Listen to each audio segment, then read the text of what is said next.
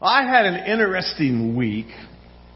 I received a long email from Kaiser uh, advising me of all the great benefits that I have as a member of Kaiser Senior Advantage. Any other Kaiser Senior Advantage people running loose?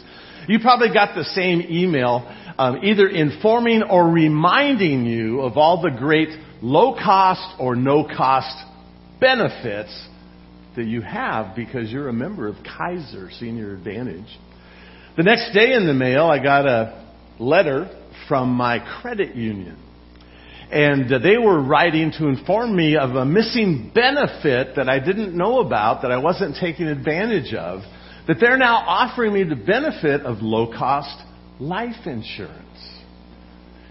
Well, let me give you a clue if you're under the age of 50. When you get to your 70s, there's no such thing as low cost life insurance.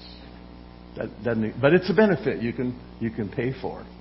And then someone sent me an email just a couple days ago. It might have been one of you. I couldn't track it back. It might have been a text message.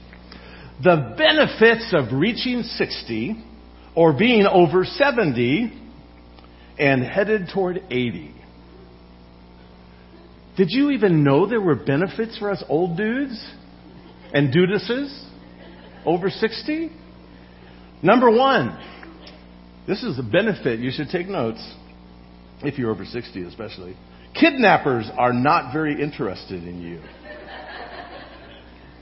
Another benefit, in a hostage situation, you are likely to be released first.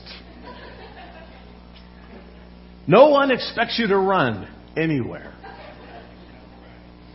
People call at 8 p.m. and ask, Did I wake you up? That is so cruel. People no longer view you as a hypochondriac. All the evidence is in. Uh, here's another benefit if you're over 60. There's nothing left to learn the hard way. Um, things you buy now won't wear out. If only that were true. Uh, this is a benefit. Uh, you can eat supper at 5 p.m. without being criticized. And this last one really depresses me. Your supply of brain cells is finally down to a manageable size. have you ever thought about the benefits that you have not from being over 60? But have you ever thought about all the benefits you have because you're a Christian? Have you ever thought about all the benefits you have because you've chosen to follow Jesus? What jumps into your mind when I say there are benefits? If I was trying to sell somebody this instead of my Kaiser Senior Advantage stuff, there are benefits to being a follower of Jesus. What's the first thing that jumps into your mind? Eternal life. Eternal life. What else? Heaven. That's kind of the same thing, Steve. Um, sort of, kind of. Um, I, I think of other things like you know, I was hoping somebody would say the word hope. Because why? Because our church exists for the purpose of helping people experience the hope that's found in a life changing relationship with Jesus. There you go.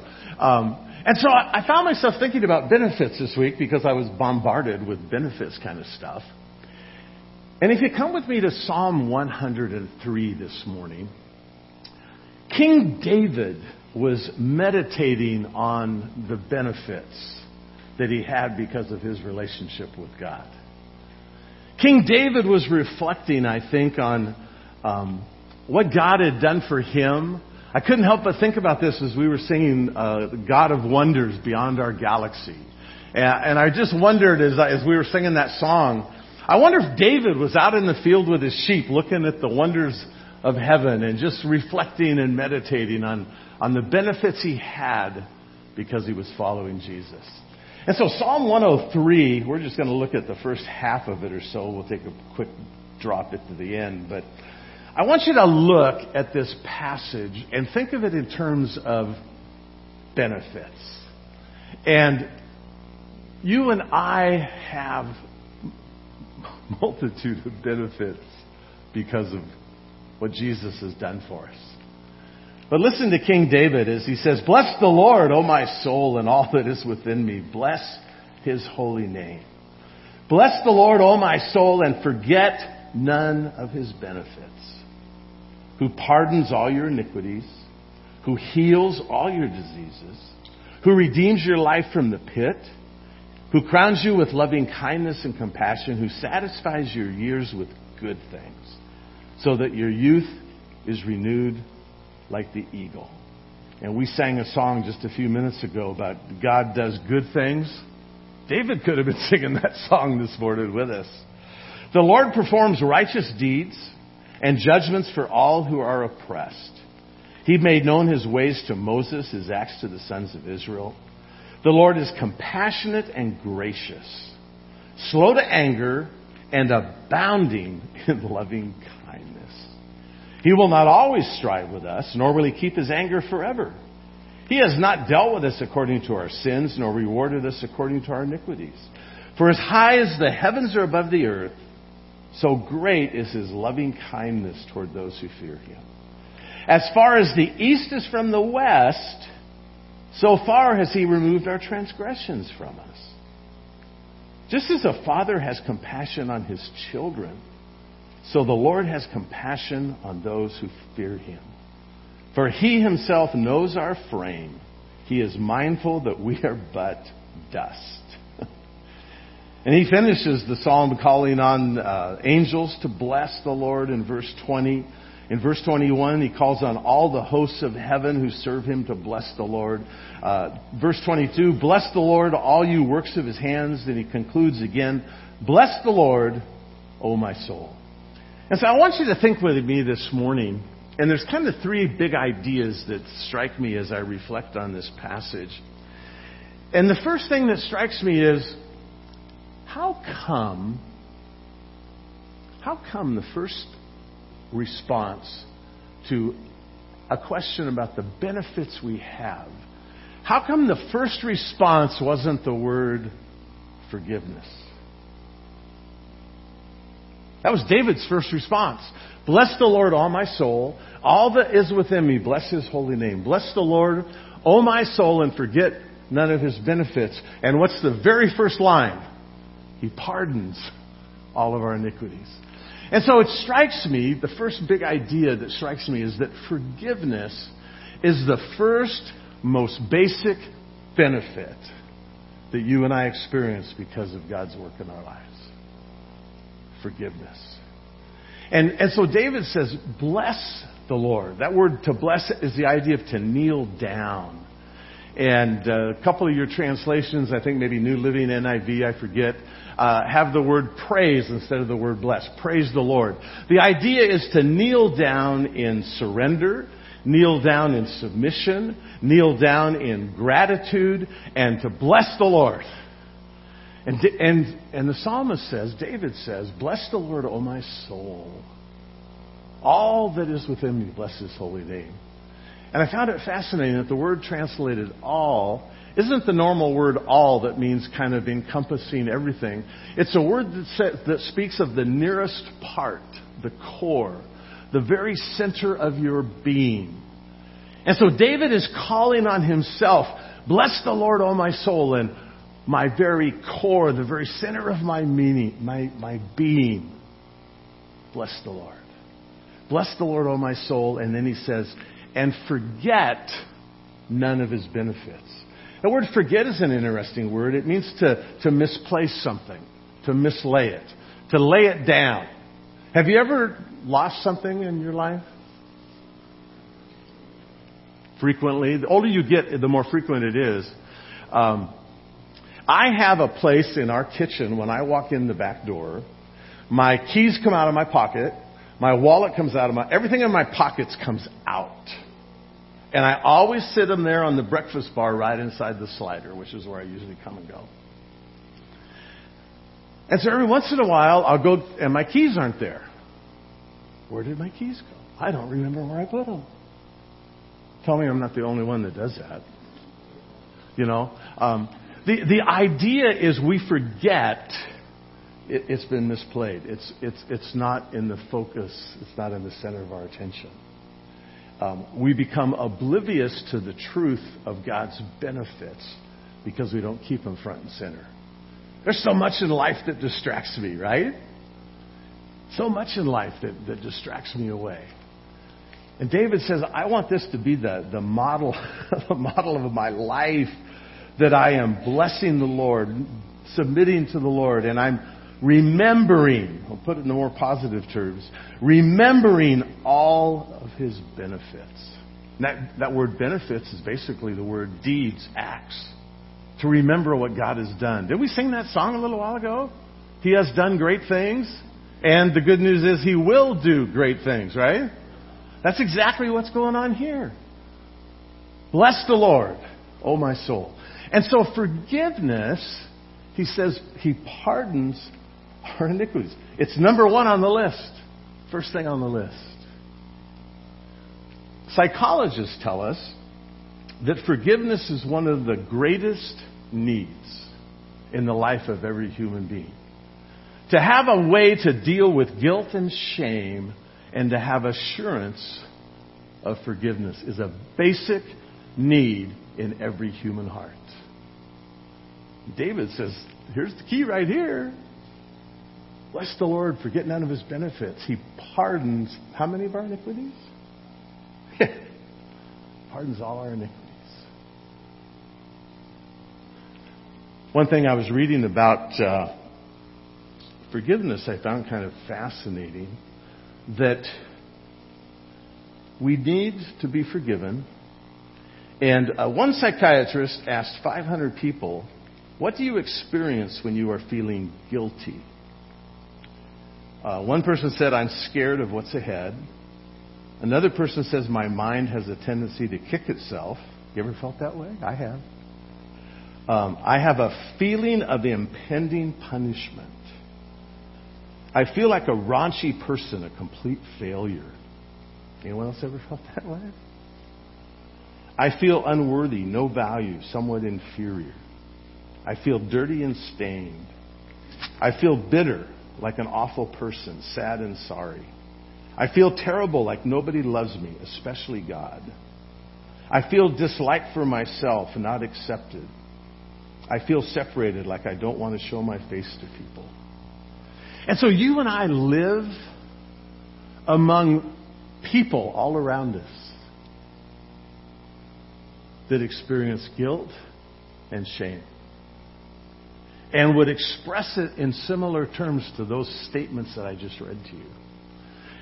And what those people need is hope. And in order to have hope, they need Forgiveness, there's the word. And so they're not going to find the hope until they find forgiveness.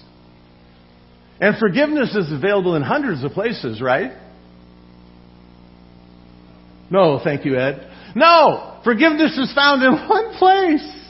Where's it found? It's found in Jesus. And so here's, here's King David, 3,000 years ago, writing this song for us Bless the Lord, O my soul. Forget none of his benefits. He pardons all of our iniquities. And it's out of that expression of forgiveness that, that all the rest of the benefits flow that we're going to explore in just a minute. So forgiveness is the first and most basic benefit that you and I have because of knowing Jesus. And that ought to get us excited. Somebody might even say, Amen. Amen.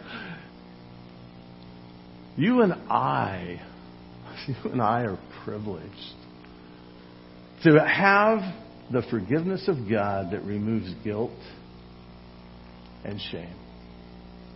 And sadly, many Christians still haven't figured that out. There are some who say, well, I know that the Bible says I'm forgiven, but I don't feel forgiven. And I would remind you that it's not about what you feel. It's about the facts of what this book says.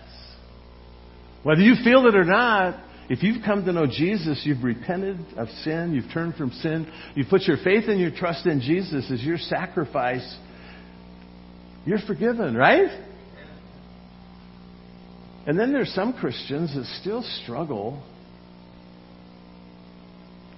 because they still fail, they still fall short, they still sin, and in the midst of that, their sense is, I don't feel forgiven. And the, and the truth of what this book proclaims over and over again, and what David says in one simple sentence, he pardons all our iniquities. He's going to express it in a different way in just a moment. And so forgiveness is the first and most basic benefit. The second thing that impresses me as I reflect on this psalm is that forgiveness is the, the result or the consequence of God's very character, His very nature. God's forgiveness of you and me is so consistent with the kind of God He is, right? And so that's, that's why David has these words that he uses uh, to describe God. He uses the word loving kindness. I think a couple of the translations, uh, is it the NIV, Bob, that says steadfast love? Bob's out there in the back. He, can you hear me back there, Bob? Is that right? ESV says that. I don't know. Uh, but loving kindness. And of course, I always like the fact that there's two words in the word loving kindness. There's the word loving and the word kindness. And so that, that word loving kindness has the idea of, of bowing the neck. Kind of, you think of the uh, Oriental Asian uh, bowing. It's the idea of bowing to, in courtesy to someone who's an equal. And so David describes our God as a God who's lovingly kind, merciful, uh, bowing, if you will, to an equal. I, I kind of like that idea, although I know I'm not equal, right? But God treats us with, with loving kindness. Uh, he uses the word compassion. Some of the translations use, use the word mercy. Uh, it's a very intimate word. Uh, one of the ideas in this root word is the idea of to fondle something. And so he says, Our God is a God who loves intimately. Aren't you glad for that? He's a God who loves, he's compassionate. Uh, he uses the word gracious to describe our God. Uh, again, this is a word that speaks of stooping down in kindness. Uh, I love the word slow to anger. Aren't you glad God's slow to anger? You know, uh, most of us aren't always slow to anger. You know, anyone, anyone drive on the freeways this last week and find yourself kind of quickly drawn to anger? People are so stupid. I just don't get it. I just don't get it. Don't they teach people how to merge on the freeway? You don't merge into 75 mile an hour traffic at 35 miles an hour. It won't work. Oh. But our God is slow to anger. Uh, the, the Hebrew word literally is long nostrils. And, and the idea is uh, when you get angry, your breathing is affected. And your breathing gets a little deeper and longer. And, and, and, and David says, Our God takes a long time to get angry. He's slow to anger. I'm glad he's slow to anger with me. he also describes him with this phrase, abounding, abounding in loving kindness. I think the word loving kindness occurs in these verses I read, verses 1 through 14, three times. How important is loving kindness? It's part of who our God is. He's a God who is lovingly kind, merciful, gracious, compassionate, abounding, overflowing in loving kindness. That's the kind of God we have. And that's why He's so quick to forgive. That's why He's so slow to be angry. And you and I benefit from the fact that our God is gracious, merciful, lovingly kind, slow to anger, abounding in loving kindness. Forgiveness is consistent with the very character and nature of God. Do you notice how people around you, maybe you don't have the same conversations I do, People have some really weird ideas about God. Some people have this image of God as kind of an angry, hostile person who's just looking, stop doing that! Is that your idea of God? A God who's angry, a God who's filled with wrath, a God who wants to punish and judge. That's not, that's not the God I know. Not the God I know. Some people have the idea that uh, God, if He created this, if He created all this, He's, he's kind of distant. He's gone. He, he created this mess and left. And if you understand anything that this book teaches, you and I benefit from a God who is personal, a God who is near, a God who is caring, a God who is a God of love. We have benefits far beyond, far beyond what Kaiser can promise me. Far beyond. This far, far beyond. Forgiveness is consistent with the very nature and character of God. And then the third idea that um, impresses me here. I'm sorry, David. I just realized I've bounced around through a couple of slides you have. That's okay. You'll you'll get them up and figure it out. Um, my third big idea is this: forgiveness is the basis of all of God's dealings with His children. Everything that God does, every benefit that you and I have, is a is an outflow of the fact that God's forgiven us. Forgiven. And so, for David, he describes it in terms first of what God does not do. And, and so, my translation says, he does not strive. The idea of that word to strive is the idea of to grapple or wrestle. He, he's not in this wrestling match with us. Um, if you have the old King James and I think the ESV this morning, where mine says he does not strive, does yours say he does not chide?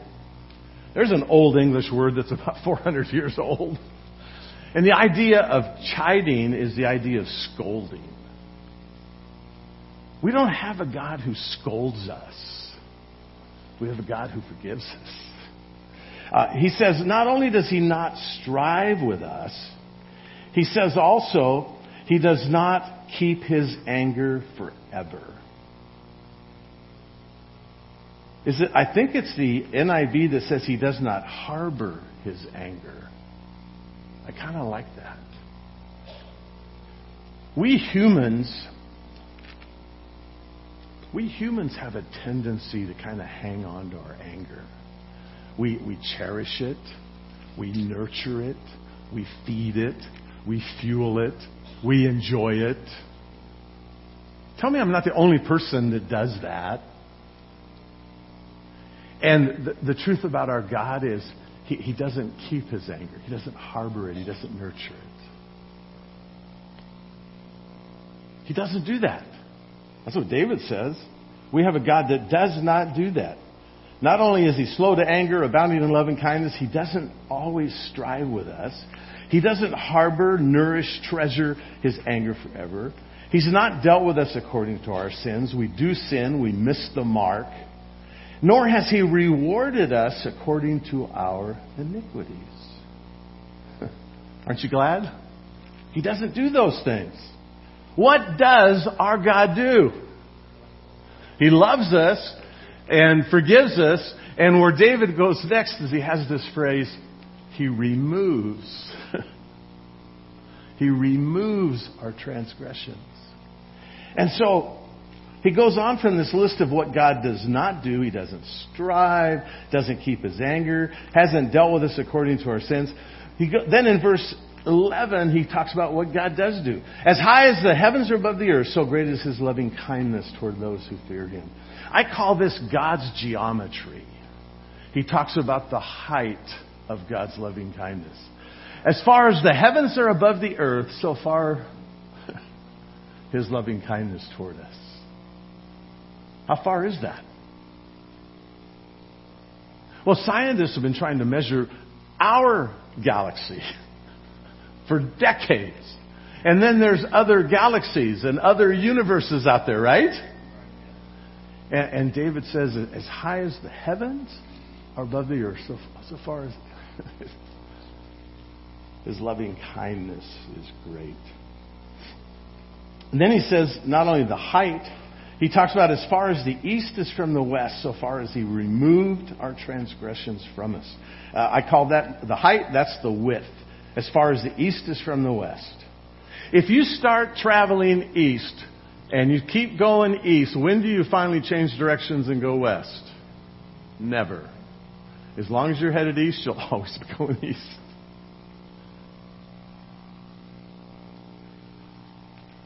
The word remove is, a, is an interesting, um, interesting word in the Hebrew language. It's the idea of to widen something, to, to, to widen the gap.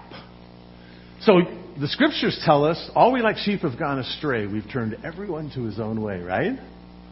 And so we have this burden, if you will, of, of disobedience, rebellion, what the Bible calls sin and David says God widens, He removes those transgressions and creates distance. They're gone. That's our God. They're gone. Not only does he talk about as far as the east is from the west, um, just to add to my geometry for you for a minute, um, in Micah 7:19, it says, "He has cast our sins into the depths of the sea."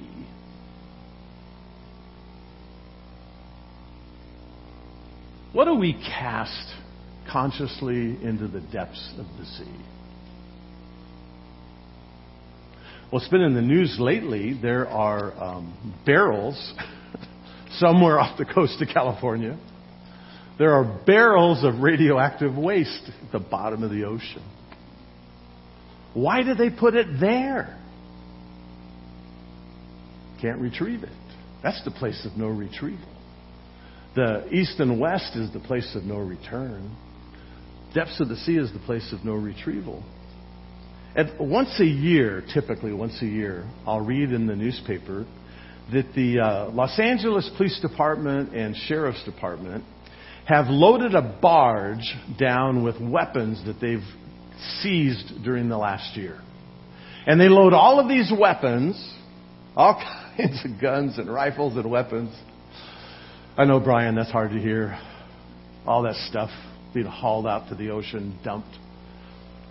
Why did they haul all those weapons out into the ocean and dump them over? And why did they pick a place that's incredibly deep to do that? They don't just dump them off the shore where the water's 12 feet deep. Why did they haul them out there and drop them?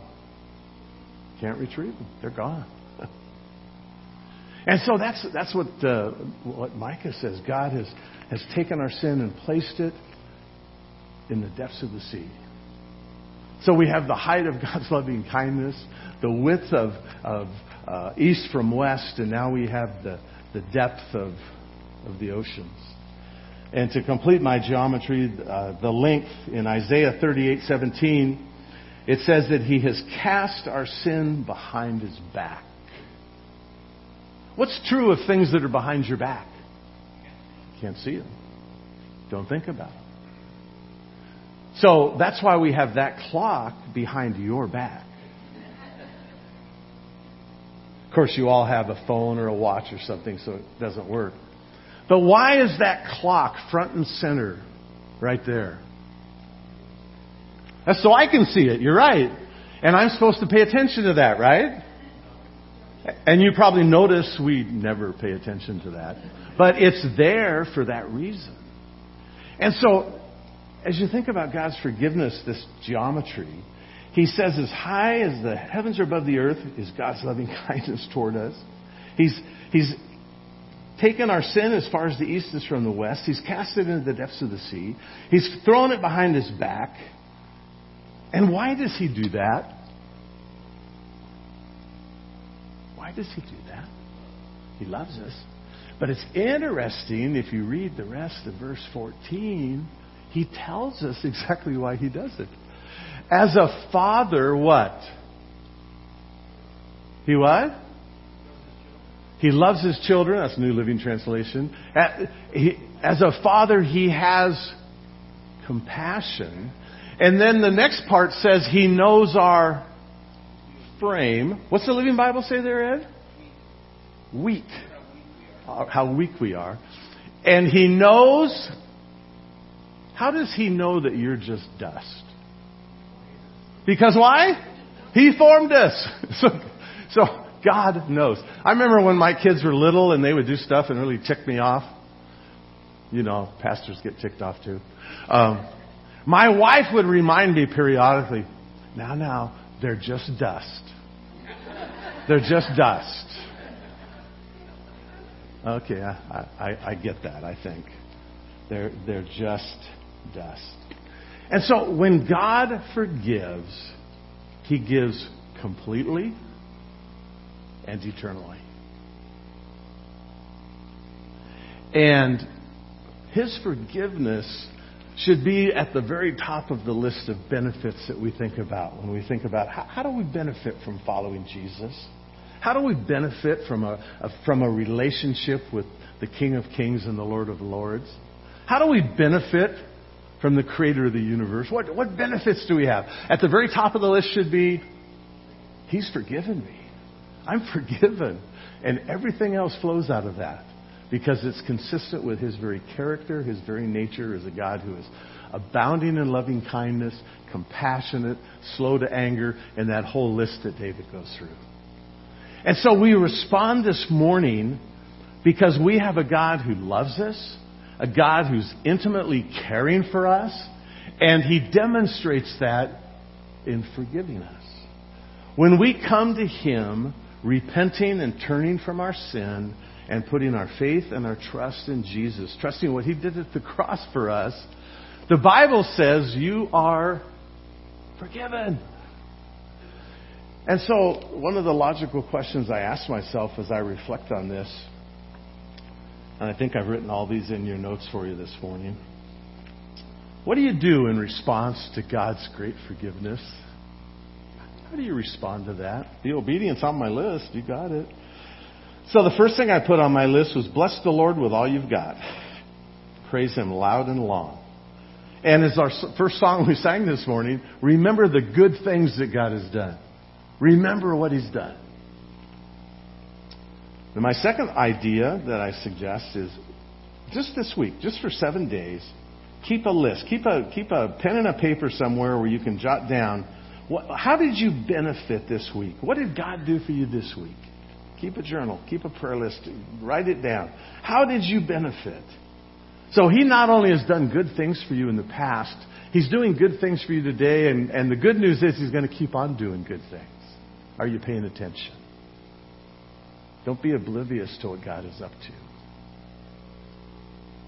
Men's Bible study on Tuesday night just started a study in the book of Esther. And the whole of the book of Esther, all 10 chapters, requires you to kind of look behind the curtain and see God at work, though He's never named. He's active, He's doing, He's got this, He's got this, He's got this, but He's never named, He's never seen, He's, he's behind the curtain. And that's true in your life and my life today. He's always at work. Maybe never named, maybe never seen, but He's there. Pay attention. Keep a list. Uh, respond with a life of obedience. Someone just said that for me. Fear Him and obey Him. Maybe encourage a discouraged friend who has failed. Maybe there's someone you know that's fallen short, failed, struggling with a sense of being loved and forgiven because of something they've done or not done. Is there someone in your life that needs to be encouraged? God loves and forgives. Share with an unsaved friend who needs to hear about forgiveness. I told you earlier, psychologists say that one of the most basic human needs, if not the most important, is the need for forgiveness. You and I are surrounded, surrounded by people with guilt and shame that need to experience God's forgiveness. We don't see them that way. We see them in their Mercedes and their nice homes and nice clothes, and they need God's forgiveness. Uh, my last thought is if you've never received God's forgiveness, this is a great day to do that. Turn from sin, put your faith and trust in Jesus, inviting Him to come into your life, forgive you, and empower you and enable you to, to follow Him. I said earlier there's only one place that you can find forgiveness. And we have a God who forgives completely and eternally. And that should cause us to rejoice. There was a Christian pastor a couple of hundred years ago named James Oatman and uh, really became a pastor following in the footsteps of his father that he admired. His father was a musician and a soloist and sang for the Lord. And he, he followed his dad into ministry and just, he always felt kind of a little out of step. Is this really where God wanted him to be? At about the age of 35, he began writing songs, hymns. Uh, very prolific hymn writer many times writing upwards of 200 songs a year. And one of the songs that he wrote is one that would be familiar to many of us today. And sadly, he uses the word blessing, not the word benefits, and I've been trying to figure out how to fix that. But the title of the song is Count Your Blessings. Or, in my language, say, Count Your Benefits. Now, we have a shortened version of the word benefits, right? Do you have that working knowledge in your vocabulary? The word benefits can be shortened down to one syllable, and that one syllable is bennies. Right? We have bennies. Come on, am I the only person that knows this fact? Getting all these blank stares. Two of us. Thanks. I appreciate it. And so,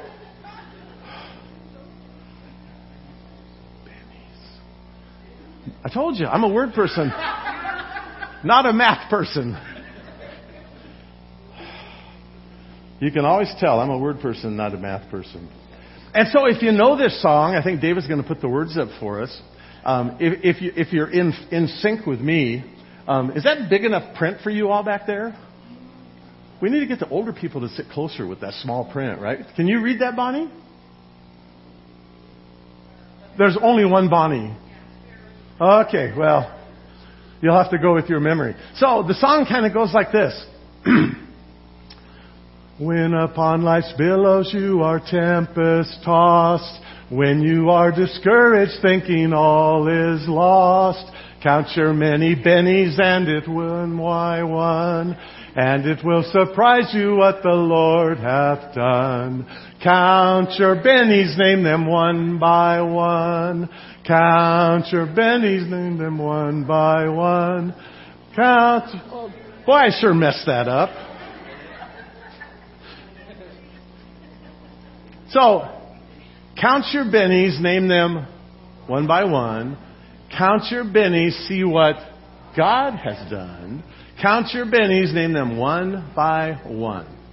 And it will surprise you what the Lord has done. Why is it why is it that you were not surprised this last week at what God was doing? Because we weren't paying attention. And I just wonder with this thought of David's Bless the Lord, O my soul, and all that is within me, bless his holy name. Bless the Lord, O my soul, and forget none of his benefits. And so I want to restate it positively. Bless the Lord, O my soul, and remember all his benefits.